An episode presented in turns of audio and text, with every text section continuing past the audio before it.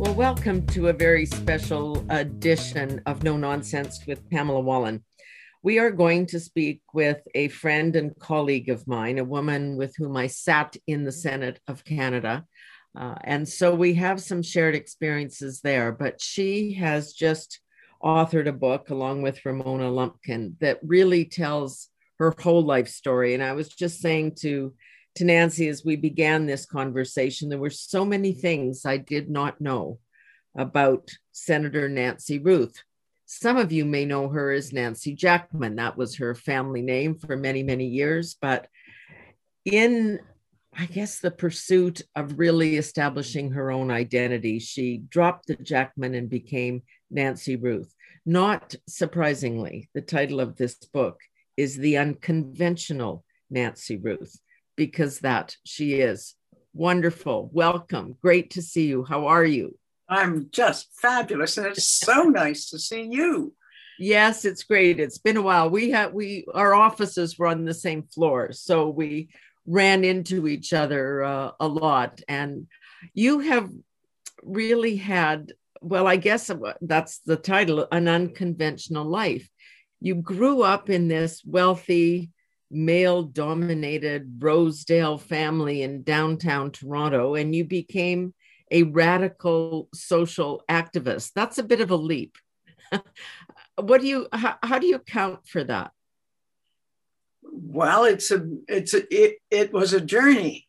My mother was always on the left wing of things. She had worked for the student Christian movement at the University of Toronto. She was the only vote for the communist Tim Buck in a municipal election, I think in the 30s. And everybody knew it had to be my mother, one vote in this subdivision. Yes. So there was always that tension within the family the need to create wealth, which was my father. Uh, but both of them had a tradition of taking leadership so I got that from both sides. And which side was I going to jump on, I guess, at some point? I really found the whole discussion. I think many of us who went through the women's movement and, and all of that had this uh, confused, tense love hate relationships with our mothers in some way. We saw fathers being independent and doing what they wanted to do and being a source of power. And our mothers who were powers behind the scenes for sure often succumbed to the will of the man. That was not 100% true in, in my case but but it it's a story that i keep hearing from women. And it's only later in life that you go and give your head a shake and say imagine how strong she was to get through all of that and there was a whole bunch of stuff I didn't know until later in life too. Right. I, th- I mean, I, I there were really two two sets of kids in my family. My brothers Hal and Eric. Hal's ten years older than me, and then my brother Edward and I. So we grew up with parents at different stages, and uh,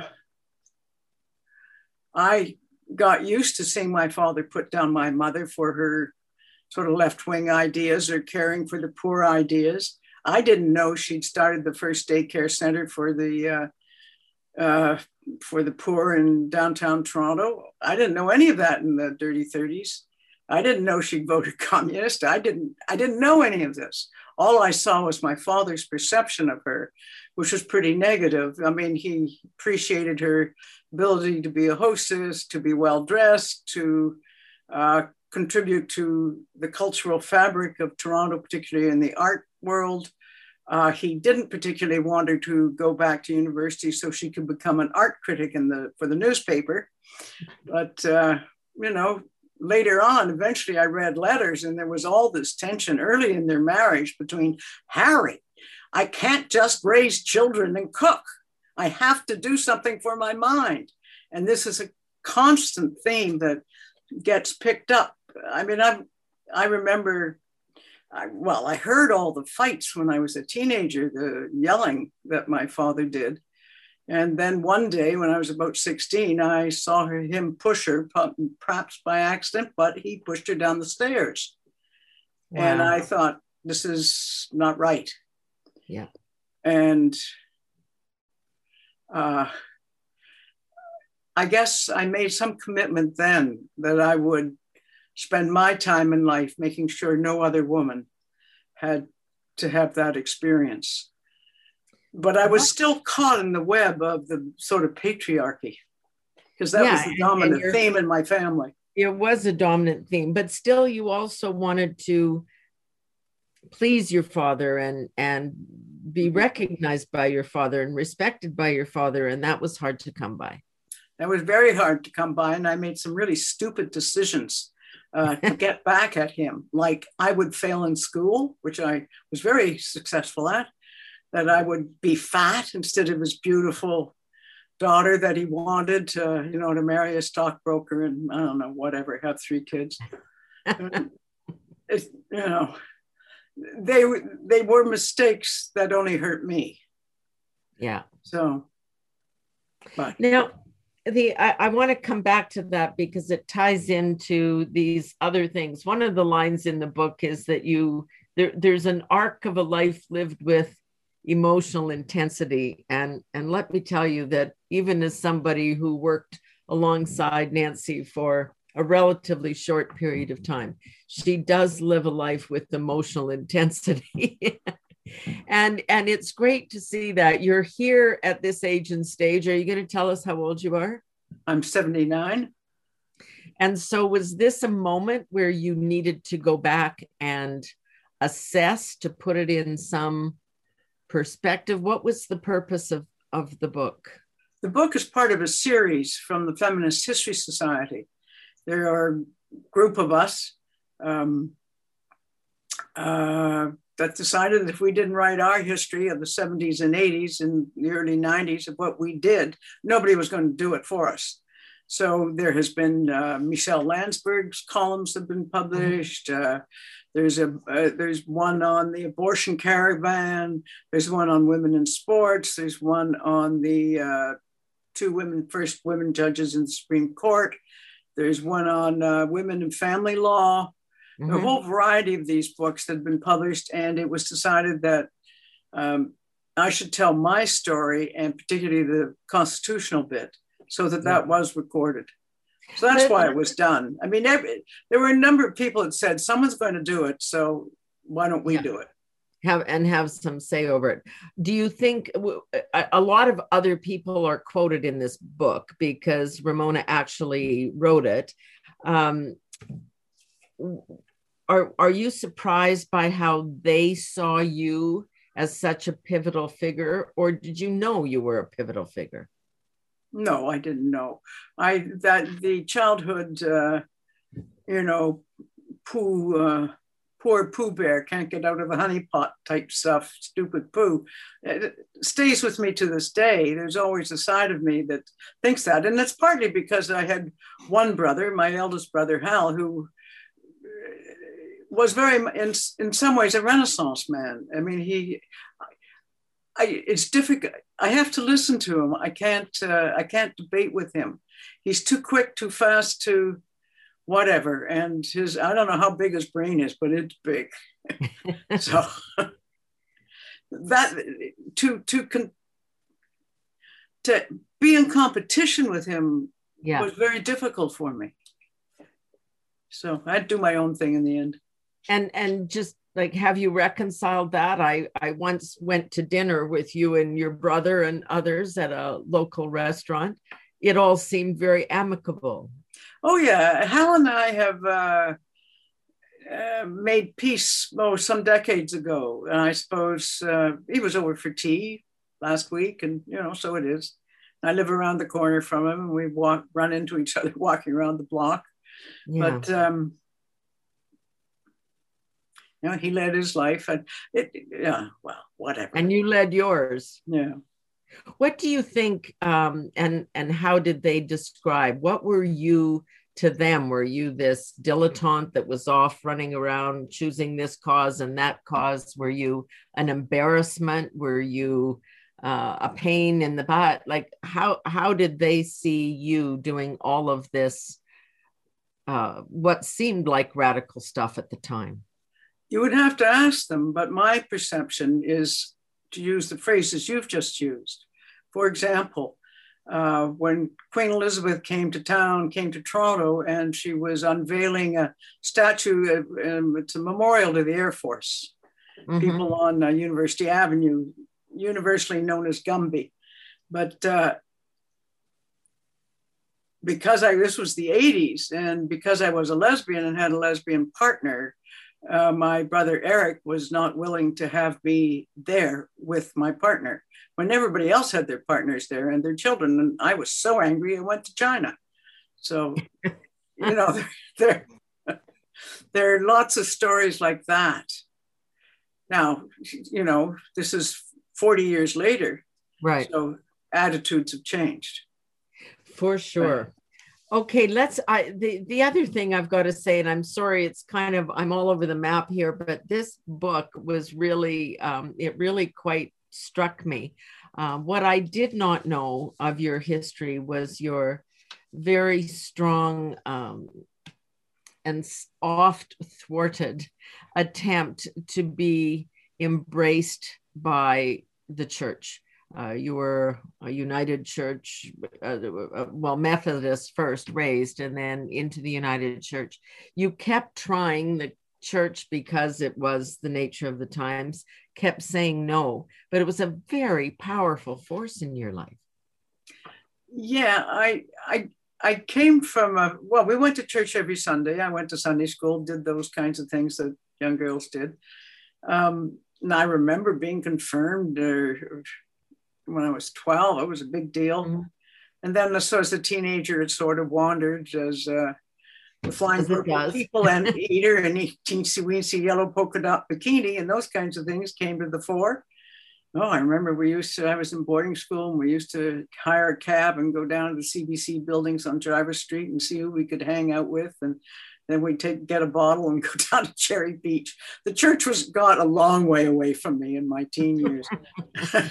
and, uh, but, uh, I had made a deal to go to London, England for a year, and I didn't want to come back to Canada. I hadn't passed high school. I didn't have any university education. I didn't have a trade. What on earth was I going to do? And I didn't want to be a secretary. Yeah. Foolish me. I'm so glad I learned how to type long before the computer came into being. Uh, so my mother suggested I go to this work camp in Greece organized by the World Council of Churches. It was an international work camp. You did manual labor and I got quite fascinated by the Greek Orthodox Church, particularly the essence of the mystery of God. And the spirit, the whatever, the whole mystery of it was of great interest to me. Then I eventually came back to Canada and went to secretarial school. And God, I wanted out of the red fox jumps over the fence. And this invitation came in from the World Council of Churches to go to Indonesia. So I, I, I just gotta, I got to stop you, Nancy, because people who who typed on typewriters, uh, that was those were the letters that you used more often. That's the uh, reference to the red. To the fox. red fox. well, go I'm, ahead. Go ahead. I'm glad to know that because I didn't know that. they didn't teach me that. Yeah. Anyhow, this chance to go to Indonesia happened. It was the beginning of the Vietnam War, so my parents had some concern that I was in the arena. Mm. And uh, there was this work, international work camp in Bali, and off I went and made all kinds of Western privileged mistakes. And but I learned a lot. And one of the things we did was we had to take prayers every morning and night. And uh, I remember one night it was my turn to take prayers to stop the rains that were flooding Java. And by God, you know, so I said it, but you know, did I believe what I was doing? No. And bingo, the rain stopped. that sort of, you know, makes you a little, uh, anyhow, something happened some weeks later. I just woke up and I knew that God loved me. I mean, it was like a conversion experience. It was, uh, you know, I ran out of, we were living in uh, bamboo huts with earth floors. And I ran out of the cabin in my thong sandals and just rejoiced. It was quite an experience for me. I mean, it, it was a real infilling of the Holy Spirit to use that language. Mm-hmm. Well, that was fine. And so I decided I'd come back to Canada and bring Jesus to Canada. Now, this is in retrospect, it's a very preposterous statement. Yes. Did you not know that re- religion was here? well, I sort of figured it out and remembered what it was like when I was 12, but this was different, this empowerment. Anyhow, the United Church just looked at me and said, Are you kidding? You haven't finished high school. You can't go to theological seminary. So you got to do this and this and this. So I said, okay, I'll do it. And so I did it. So that's how I started my bachelor's degree and started my study in theology. Um, what happened was that I, of course, got introduced to German rationalism and Barth Tillich and those mm-hmm. kinds of folk. And that was not about the spirit in which my conversion had happened. And it was such a cultural clash for me that I was not really able to adapt. So I think by the time I finished my theological studies, which I did very well in, um, I had probably moved from believing in God to believing in the community of love, i.e., the members of the membership of the church, yeah. churches. And um, that sustained me for a while. And then, of course, the whole goddess movement got uh, quite a bit of uh, power, so to speak, in North America, and I was influenced by that. And we'll just talk about that a little bit. Well, I had some friends who were quite involved with that and ran various circles in Prince Edward County and so on and so forth. And then I went to an, ex- an archaeological exhibit in part of the treasures from Syria was in Montreal. I, I don't know why I was there, but I went to this exhibit and I looked at the goddesses in the in the cases and I could feel this incredible energy. And it was not the first time I'd felt that kind of energy. I've had two or three experiences, which are Jane Fonda, I guess, would call them out of body experiences or something. You know, there's a power issuing through you that is not you. And uh, that made me more interested. So I started to get involved and do things. And that sustained me for a while. And politics sort of came by and that dropped and, off too. And two kinds of politics, really the the po- the politics of the feminist movement and being involved in mm. all of that. And you referenced earlier your role in your fight during the uh, patriation of the Constitution. We were all there. Premiers were meeting, uh, you know, well into the night. There were fights back and forth. The provinces formed alliances and didn't. And then over on the side was this group of women, very loud, very present, very, in the end, powerful, saying, there needs to be something in the Constitution about women. Um, how do you remember that time? Well, I, am going to go back a bit to uh, when I went to Finland, the World Student Christian Federation conference, where the American women held a, you know, a sidebar, you know, meeting and talked about feminism. That also was a conversion experience for me. And I, re- I was just about 26 then. It was, a, it was, I realized I've been sold a real bill of goods by my family. it was just crap. and it didn't need to be this way. And that my mother indeed had been abused and so on and so forth. So that affected me. How I got to the constitutional thing was that when I moved back to Toronto, I've been working in British Columbia and Alberta uh, for the United Church of Canada at Naramata Center. And when I moved back no, from there I went to Britain, where I worked for the Archbishops of York and Canterbury doing organizational development in charismatic congregations because the main church was losing its membership by the hundreds. So then I came back to Canada and uh, moved to Toronto. And you have to change what's conferences in the United Church of Canada from BC to, well, what was then Toronto Conference. And I did that. And a year, a year or so later, they threw me out. They removed me from the rolls along with 10 men. I don't like being kicked around, Pam. And by that time, I was enough of a feminist, I wasn't going to put up with it. So I hired a lawyer, only to discover that the United Church at, at that time you could not hire a lawyer to go to the Judicial Committee, which was chaired by Bertha Wilson just before she was appointed to the Supreme Court. Exactly. And when I went to Ottawa, just to go leap ahead, I stayed in an apartment right across the street from the house she lived in. And I was intentional about that. I mean, it wasn't intentional when I chose the apartment, but when I realized that history, like I'd get up every morning and do a little dance in front of the window for, for Bertha and her work.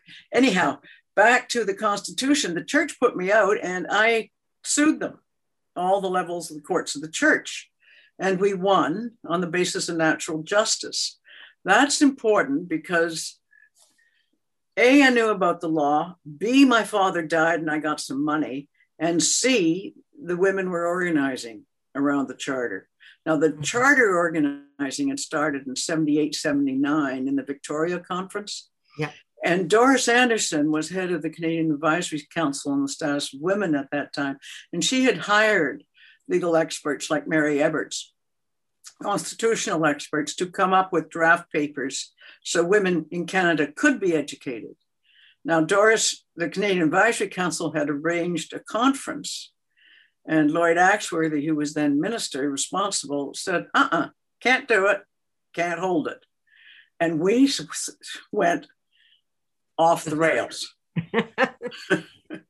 and uh, there were 1,300 people from across Canada that came to Ottawa on February the 14th, 1981.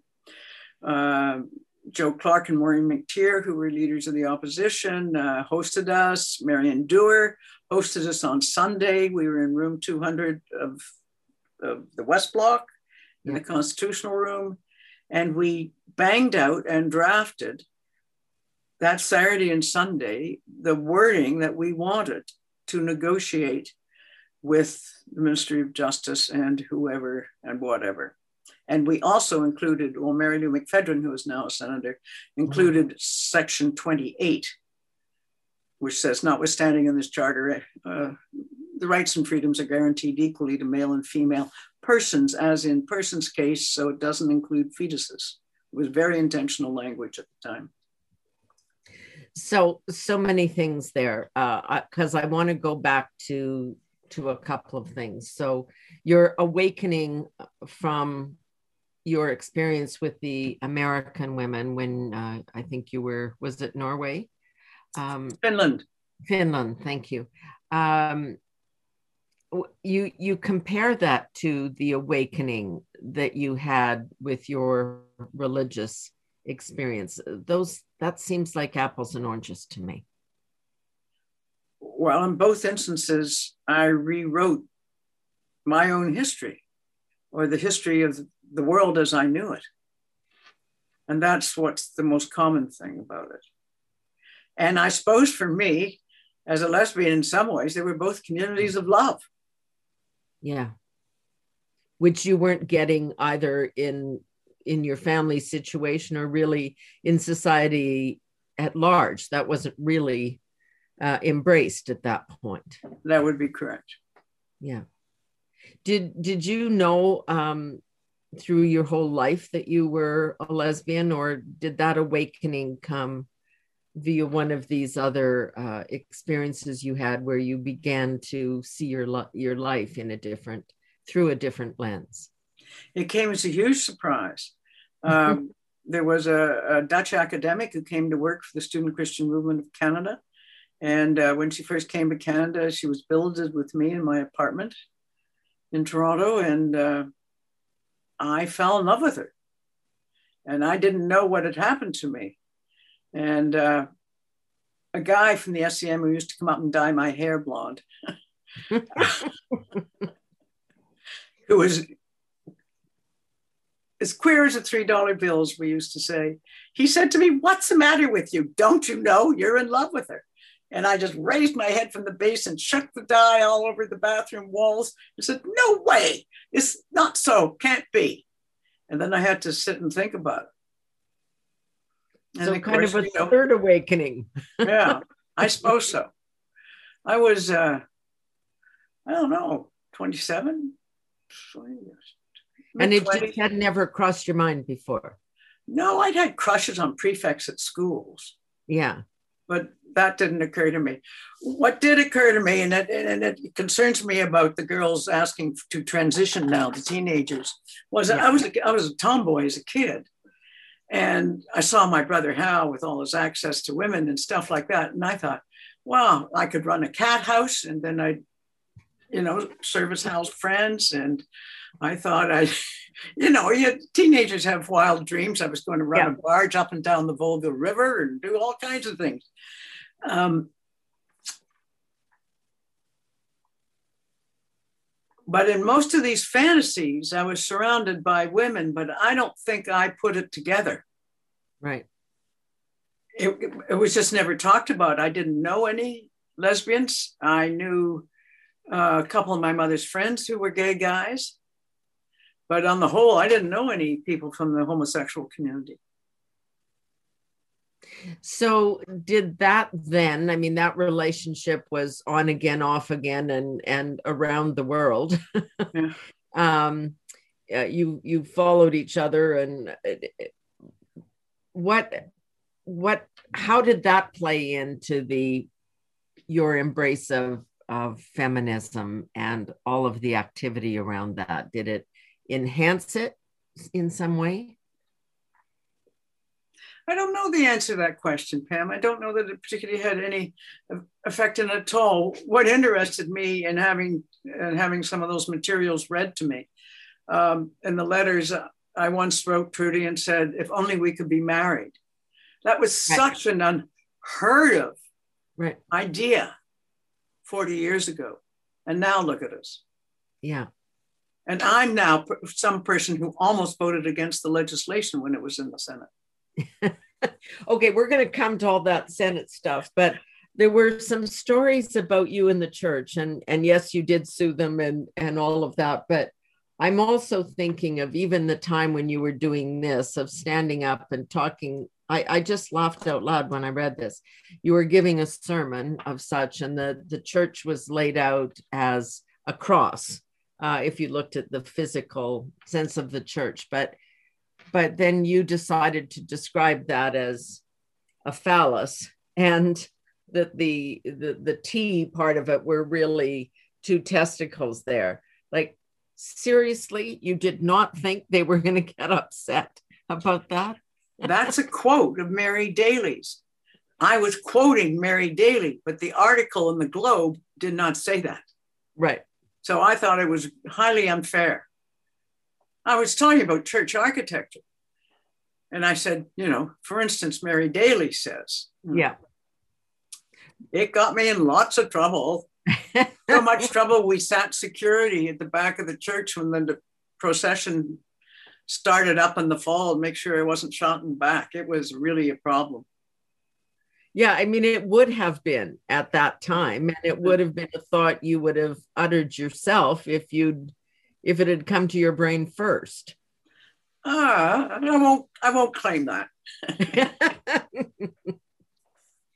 but was that part of the just pushing, pushing, pushing the limits um, of in this relationship with the church? The way you pushed relationships with your family, with loved ones, um, with partners. Like that is your MO, your modus operandi, because I guess you believe that's the only way you get from point A to point B. Hmm. I, I, it's it's interesting. I don't think of myself as pushing, but I understand when you. That's interesting what you've just said. Uh, how, if you don't give alternative visions, how do you how do you create change? And that was you. Yeah, but it was often, uh, you know, the visions came from other women in the communities I was in. And mm-hmm. I would just, I'd been a stutterer as a child and I'd had uh, six years of speech therapy at some point in my life. And that turned out to be lucky because it made me a able public speaker. Yeah, and articulate. So, where are you with the church today? Well, I haven't got a, much of an alternative, and I'm heading towards the uh, hole in the ground. So, uh, I don't know. You know what? The organ music's pretty.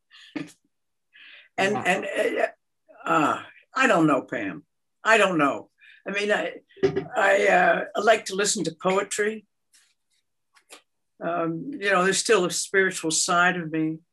Yeah. It's it's not enhanced in the community. Um, it's a journey.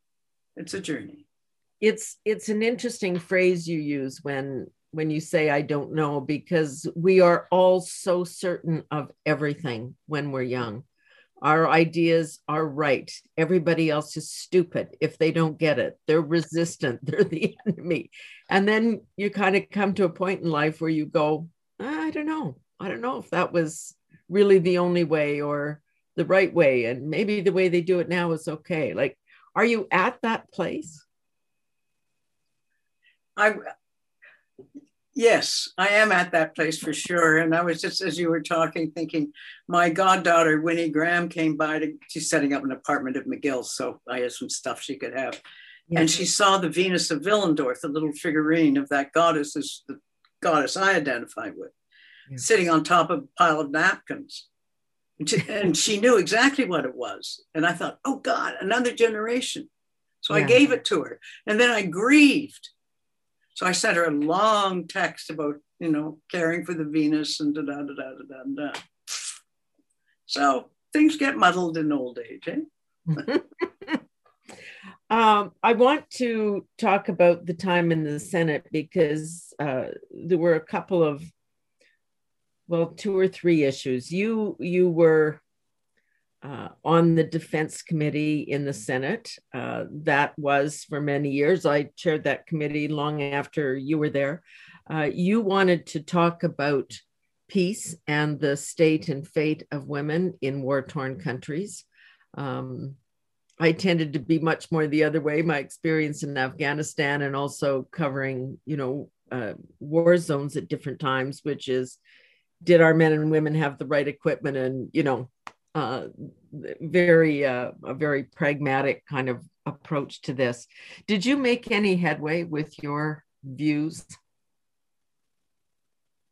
Uh, Mobina Jaffer and I did it together. She's another yeah. senator from BC, and there were a number of UN Security Council resolutions coming out. So the one that's in the book is just one of them. Yeah. But uh, our troops are going off to Afghanistan. I mean, you talked about, excuse me, them having the right equipment. Well, part of the right equipment is knowing what the UN is saying about troops that go in. And mm-hmm. rape is a tool of war, and all this stuff should be one of those tools. So we, Mobina and I would bang away at various generals or lieutenant colonels or whoever they were. Finally, we got, we asked to see the training module. The soldiers were, and it was a half hour mini appalling thing. And when I had to sit on veterans, I hated sitting on the Veterans Affairs Committee. It was not my thing at all. So, you know, I would do this stuff on uh, wow, role of women in the military or sexual harassment and stuff. And if you read the answers from the ministers, it's pathetic when you think of what's happening today with the generals being had up. You know, what's with these guys? So, but if you don't keep pushing those buttons, they they don't they don't know there's somebody listening, and they don't give a shit. Well, they probably don't care anyhow. But if you keep irritating them, yeah, it's, it's a I mean, sword I, that can grow and fester. I think what what I saw when I was there on the ground in Afghanistan was was were individuals taking that up. There was a, a time we were there, and there were um, a group of our soldiers who'd been out on a 48 hour mission um, dealing with the Taliban, dealing with the enemy. And they came back to base. It was a, an outpost base. And before they slept or ate or had showers or rested, they went back out to rebuild a school that the Taliban had burned down overnight. Our men and women did that. It wasn't actually in their job description, but I don't know whether it was a generational thing or whether you actually had your impact. Don't know. Yeah because people there's a humanity that that comes through in many, not all for sure. What do you make of the the allegations these days uh, against the former CDS and the situation and how it's been dealt with and the government's refusal to seemingly even provide some credible explanation. Do you watch it? Are you following it? Uh, peripherally, I, I, I, read things that are interesting quorum still, so I get that.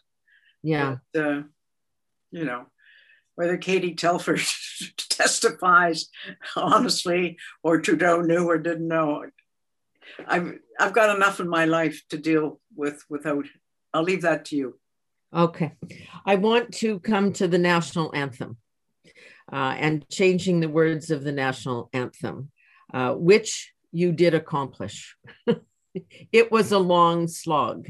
Um, and there are views. You and I've had this conversation too, which is, you know, you can tear down all the statues you want, but it doesn't change the past or the history. And you can change all the words you want in the song, but it doesn't change the fact that the people who went to war were by and large men. What was your intent? Well, the history of it, the author of O Canada, er, this 1913 edition says all of us. I was not changing it. I was asking it to be restored.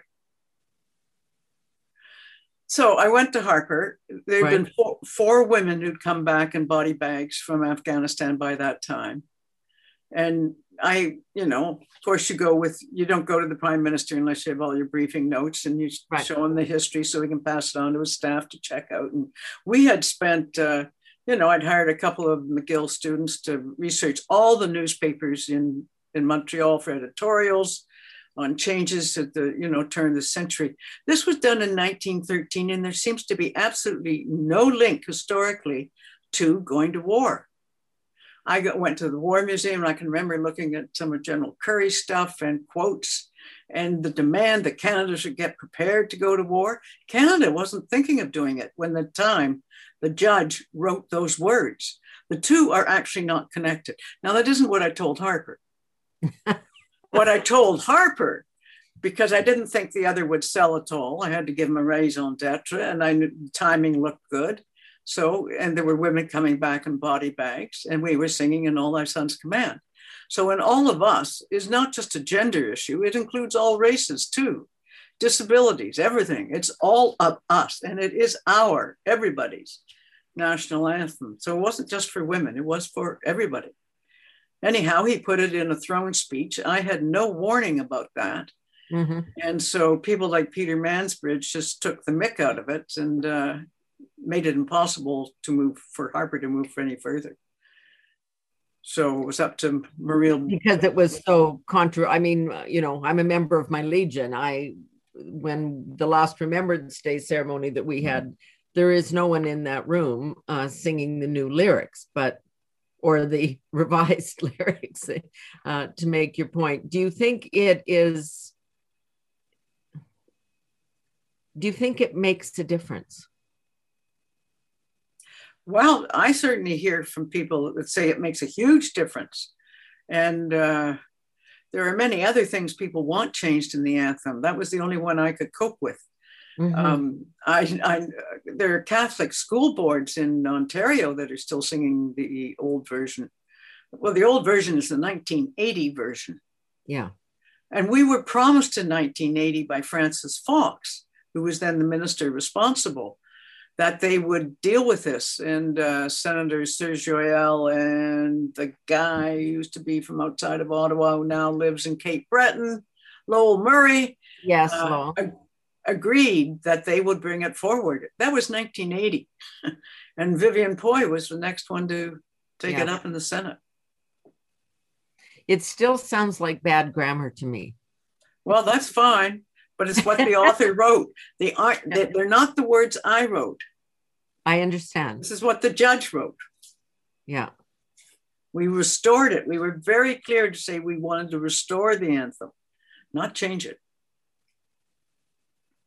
Does that, um, I mean, it's so hard in the Senate as, as you know, I, and I, I think at one point you said your time in the Senate really um, challenged your spirit. It it took your spirit away. It's so slow.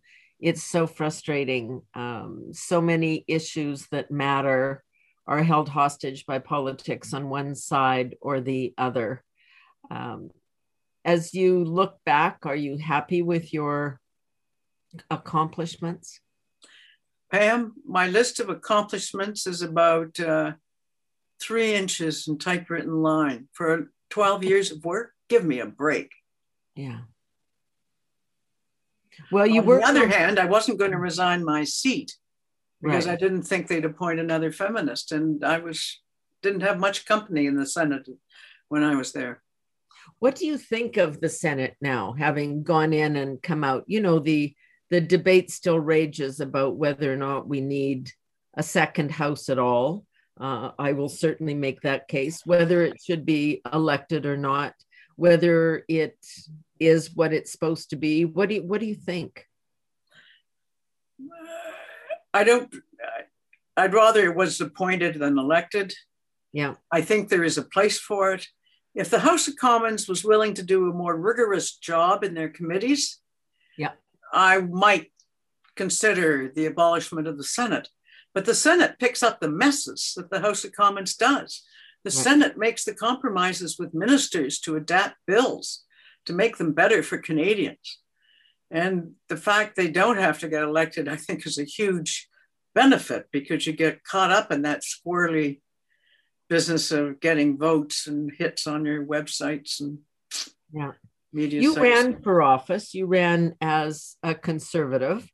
And anybody listening to this conversation who doesn't know who you are, you're a lifelong conservative. I am. And it doesn't mean I've always voted conservative either, nor does it mean I, I haven't funded women in other parties. exactly which which you did and when you ran for uh, office were in again in retrospect were you naive or if you had been elected do you think you would have been able to do more on the elected side as opposed to uh, the senate Well, there's a certain amount of Rosedale arrogance that makes me think I hope I would have made cabinet. yeah And if you'd made cabinet, then you could have perhaps done something else. But I don't think it would have been easy for me in the Mike Harris government, which is what I would have been in, in retrospect.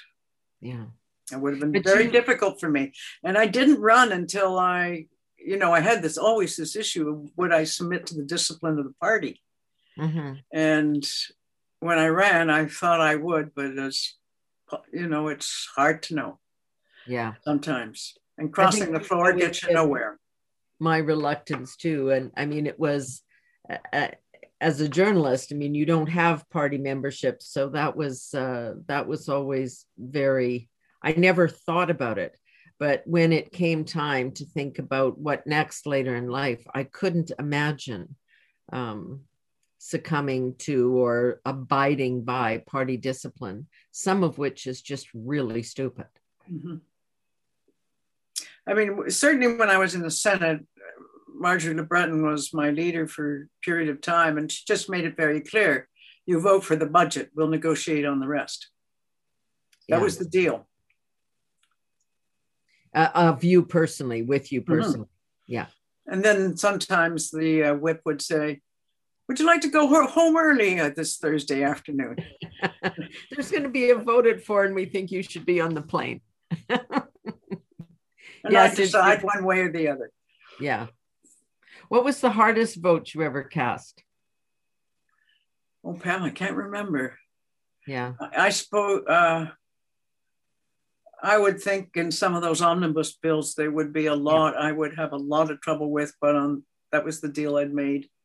Yeah. And uh, you know, I was appointed by Paul Martin as an independent, right. and you sit. You cannot join a committee until what there's a un, until the selection committee is sat and yeah. appoints you to a committee. The Senate appoints you to a committee. So for the first year, you're just kicking around visiting. And that was, you know, it was like having nothing to do. Yeah. And uh, that was pretty frustrating. And so when Harper won, and I figured, well, bulk of my years in this place are going to be while he's in power. So I'm going to go conservative. I think if there had been a strong liberal government, I might have sat with the liberals. I didn't really care. I wanted to get things done.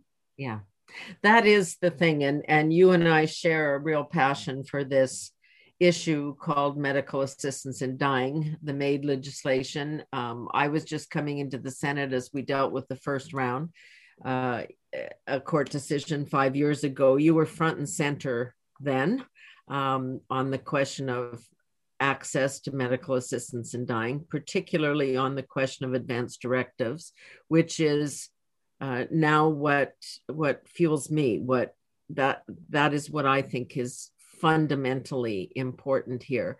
How did you come to the issue? Oh well i watched my mother die slowly. Mm. and i had friends with alzheimer's yeah.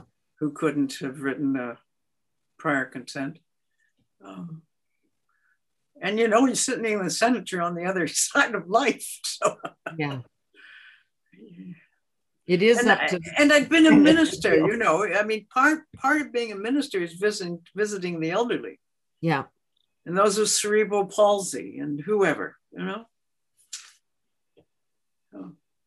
So so that you have compassion for them. Yeah. That's that's how I see it too, that it's an issue of compassion. Obviously, there are some churches that cannot embrace this um, in any way, but but you found that that's what I mean, I just grew up in a family where this was always discussed and always presented as a reasonable thing to do. My dad worked in healthcare, so he saw a lot of that. We, I think, we're all shaped by that on these on these very um, fundamental. I mean, I would call them profound issues. Of course, that it that that the politics is personal on these ones unless you're part of a Muslim or evangelical or yeah. Catholic group. Yeah. yeah. So, how have you thought about that issue for you? Well, my will, last time I did my will, it reflected all the language, legal language at the time yeah. of the last bill. Um, you know, I'm leaving it up to warriors like you, Pam there's, there's uh, I mean, yes, I, I do my bit, and I'm happy to work with Jim Cowan, who now chairs uh, with Dignity. Yeah. Who was superb, you know, sitting with him on the Joint Parliamentary Committee the last time it met. So this thing will happen. It's a matter yeah. of time. Matter you know, statistics will be collected, the number of people that use it, if there's abuse of it, all this stuff will happen in time. So yeah being older, as you say, one is more patient. yes, we've got we've got no choice on all of those things. when you look at the state of play of women in politics, um, do you think the progress is more than you imagined or less? It's less. Hmm. Uh, uh, but it's not so easy either. Yeah. I mean, things are complicated. Do you build the pipeline? Do you not build the pipeline? Do you divert that money? Did Chrétien make a mistake when he cut, cut the green energy programs? I mean, hindsight's 2020. That's no use when you're sitting in the chamber. You know, you do the best for the time you've got, and decisions are sometimes wrong. And what about things? Uh, there's such a debate now about, and partly it's because our world has changed so dramatically with technology, but the Me Too movement, um, important for women to have their voice, regardless of how long ago something occurred. On the other hand, um, people are people's lives and careers are ended and canceled, to use the uh, vernacular of the day. Where's the balance? I have not seen a balance. I think the pendulum has swung too far to using words like gender or cis, whatever. Mm-hmm. I think the words women and girls are being written out of the English language. I'm waiting for the pendulum to come the other way. It upsets me that international organizations, that the whole of government in Canada has a 2016 Privy Council Treasury Board directive to use the word gender instead of the word sex. When all the laws on discrimination that we fought for in the 80s and 90s were based on discrimination on the basis of sex. I do not mind the changes that are in the Statistics Canada, whatever. What, what's that form we're signing right? Census form. The census we're doing, form. yeah, that we're doing right now. But uh, when I know that two thirds of the teenagers going forward to transition are girls, it concerns me when I was a kid, I was a tomboy. I told you the stories about, you know, Hal and the cat house and so on. It, I didn't know lesbian is being a lesbian was an option then, but there were parts of me that wanted to be a man because that was my access to women and power. And power. Oh yes, power is a big hunk of it. And it, it two thirds of those wanting to transition, like I'm a, I I like the Americans, the few American states that have brought in laws that says no puberty blockers, no nothing until you're 18. Yeah. I I I'm very sympathetic with that, and I resent people talking about gender violence instead of violence against women. I don't mind if you talk about violence against blacks, violence against trans, violence against the disabled, or whoever, or whatever. But you got to talk about violence against women. You cannot hide it in the word gender. And it upsets me a great deal. And that's what I spend most of my money and time on right now. Yeah, it's it is very troubling. Uh, the the issue of whether um, you know men who have uh, transitioned to become women should be playing against other women in sports. Like sports you you forget it's at every single level. It it's it's insidious in that sense like you're you know you don't you don't often see it until an issue comes to the fore or somebody goes to court over it. But i i think you're on to something which you know the the lack of identity um, by you know making everything gender neutral might in fact be encouraging younger women to say, oh, there's still a route for this. It's not in my own skirt, it's in, you know, wow. That must be um, that must be a difficult debate going on in your head there. Well, it's quite unpopular amongst many, certainly in my city of Toronto. But mm-hmm. there are these debates going. I mean, I only track them in the English speaking world. Right. That's all I can read, but it's going on all over the place Australia, New Zealand, Britain, you know. So there's, it's also about a hierarchy of rights. Yes. There was a trans conference in Jakarta in Indonesia a few years ago. And if you read the statement carefully and you look at the language in English, it assumes their rights are more important than anybody else's my position on the disappearances of the, of the words women and girls has nothing to do with trans. Trans can go ahead and be trans as much as they want. It's nothing to do with me, but don't take my space. Yeah. Don't put me out of business. Or BLM. There are still a lot of women saying that that has become uh, strictly about race and color and that they have become lost even inside that group. Yeah. Well, wow. It's. so do you get smarter as you get older? Is that your conclusion? No.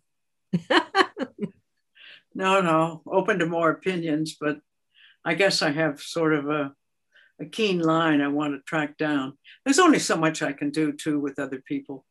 And I listen to the younger people. I mean, I was on a podcast with Women Moving Millions yesterday, the Canadian group, and they're two wonderful women, one running uh, an organization, Margot Franssen, or developed yep. on sex trafficking, and the other is a, a young Muslim woman who uh, married early, was put in a hijab, had kids, and couldn't escape. Yeah. Eventually, I mean, she's become a, a great organizer. Fantastic people. You know, it's their turn at the ball, and I'll just keep dickering around on this language issue. You know what? When I was doing feminist theology in the 70s, there was, a, there was an American nun called Rosemary Radford Ruether, and she wrote something like Language is the power of the ruling class to define reality in its own terms and to make invisible all others. Hmm. I now hate this word gender. Nancy, it's great to talk to you, and I and and I hope people take the uh, opportunity to read the book. There's an awful lot of our history as a country um, and our history as women in that country captured in that book and your role in it. And I also want to say thank you for your generosity of spirit. You were very kind to me when I came into the Senate. And again, I'll broaden that. You have been a generous and kind philanthropist all of your life, and you've uh, used your wealth and your privilege to good end. And i think you're an example for many. So i just i just want to get that on the record too. So thanks so much for uh, giving me your time today. This is uh, it's been great to reconnect. Yeah it's a pleasure to be with you i love oh. seeing your home too. This is my little place on the prairies my yeah. Little, um, well we always heard about it. Yeah it's now it's I've great seen- and i'm looking out over the lake today which is perfectly still and the sun is shimmering on that lake and it creates a little bit of haze uh, the three miles across and honestly i think i've died and gone to heaven so there you are. You take care. Okay. All righty. Very much Thanks. nancy. Bye-bye bye-bye nancy ruth the unconventional nancy ruth as you have just heard. Thanks for joining us today on no nonsense. We'll talk soon